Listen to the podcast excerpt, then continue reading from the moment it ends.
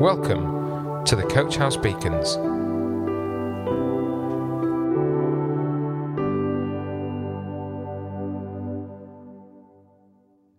Hi there, everyone. Greetings from sunny Anglesey, where I sit writing this beacon. I'm Andy, and one of the reasons that I love my second home here on Môn is because I can fulfill my passion for sailing, even if I'm not the best at it, at the sailing club that we run off the site here. We race on most Saturdays during August here at Clanthorpe, and we love the social interaction that this affords us. But the principle behind the racing is to raise money for the RNLI a charity that I support. And if you've listened to previous beacons, you will understand why.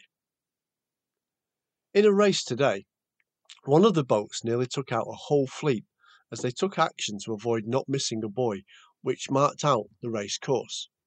They had misjudged the course they could sail on the current wind, and they had to cut across everyone in order to make a correction. Fortunately, we all managed to take our own action to avoid colliding with him, but it was all a little hairy for a few moments. we laughed it off later, but at the time it was a nervous, fraught encounter.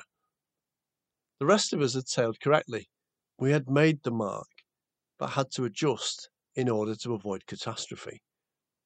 Now, you may be wondering what point I would like to make. Well, it's this. In the book of Romans, chapter 3, verse 23, it says, For everyone has sinned and we all fall short of God's glorious standard.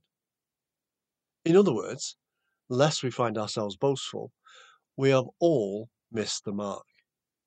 I cannot praise my own standard, whether it be sailing or otherwise, because it falls well short of God's, demonstrated to us by the sinless life of Jesus. Now, this is quite a solemn point. You see, there's nothing that I can do I'm helpless. I am without hope. I, like everyone, am a sinner and have fallen short. Therefore, I am in danger of being disqualified from the prize, in this case, eternity with God. But Paul, as he writes this letter to the Romans, does not just leave it there. He points out the truth so that none of us can boast, and then goes on to say, Yet God, with undeserved kindness, declares that we are righteous. Whoa, wait a minute. I'm a sinner. I've missed the mark. I don't meet God's standard. And yet, yet he declares me righteous. Righteous means that I'm acceptable to God and I have somehow met the standard required to have eternal life. But this is just unacceptable to our human thinking. We are wrong, and yet we escape punishment, and even more so, go on to a beautiful, endless relationship with our Creator. This is totally mind blowing and difficult for us to fathom. And yet, this is what God declares over us. He doesn't just tell us, He declares it before others. He speaks it out, He declares it.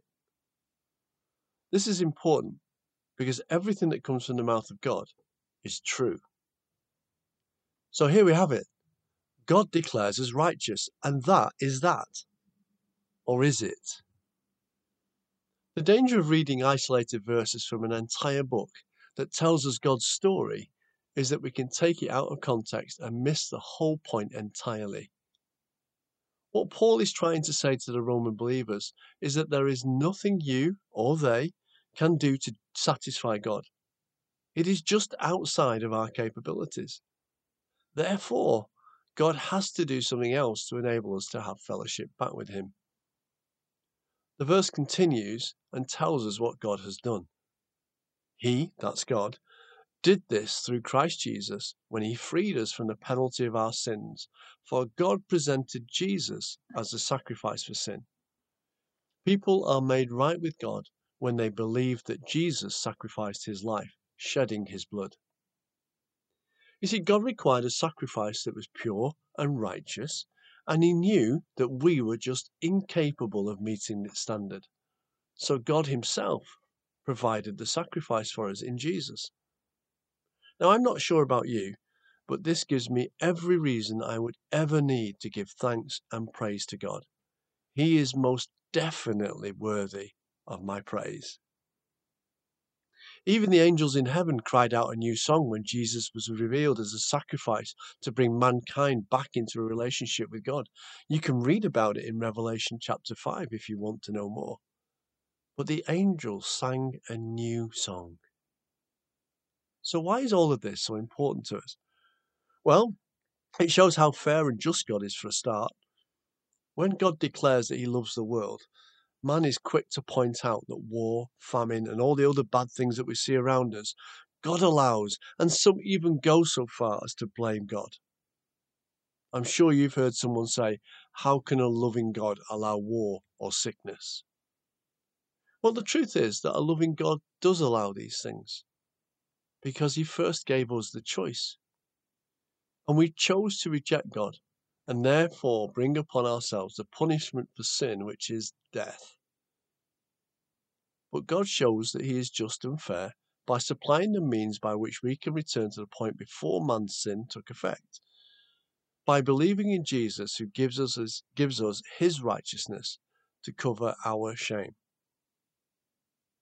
The Bible, from start to finish, displays to us that God desires us to have fellowship with Him, but that we keep rejecting it.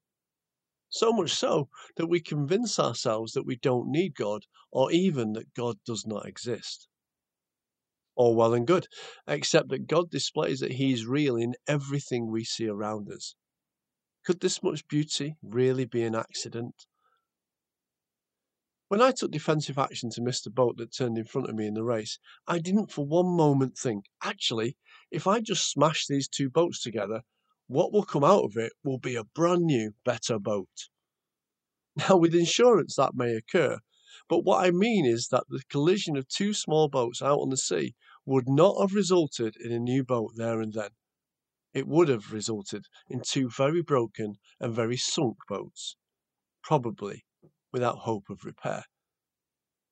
Do you get the picture? We are so conditioned to think from a human viewpoint that we do it, well, without thinking. But God tells us to renew our thinking and with good reason. We cannot comprehend God's grace and mercy to us, so we just have to accept that it is. And we would rather act to achieve something rather than be given something of worth without reason. God gave us Jesus freely and without complaint. Jesus paid the ultimate price of death on the cross, but before this, he had lived a pure, blameless life without sin. Think about this 33 and a half years without ever succumbing to the worldview around him before surrendering to the cross. And he did this because the Father asked him to, knowing that it was the only sacrifice acceptable. And he did this because of love a love which is so unfathomable, so deep, so all encompassing, so logic defying, so world changing, that it now becomes the standard that all love is defined by. How could God love me so much that he would give his son to die for me? Well, I don't know the answer to that, but he did. When I sail in a race and round a mark, I'm reminded that God's love for me, demonstrated in Jesus, means that I can fail I can accept that I can never attain God's love by my own means. I cannot meet God's expectations. But He provides a way. Once we know this and allow it to settle in our hearts, it will change the way that we think, and therefore, perhaps just as important, will dictate how we then act. It may take some time to act righteously, but we do get better at it as we allow God to shape our thinking and our lives. It's called surrender. We may not mark we may not make the mark and therefore deserve disqualification. But God puts us on the winning podium and gives us the highest prize. Thank you. Thank you, Jesus. Coach House Beacons, the Coach House Church Daily Devotional. To find out more, join us on Facebook, Instagram, or on our website at www.coachhousechurch.org.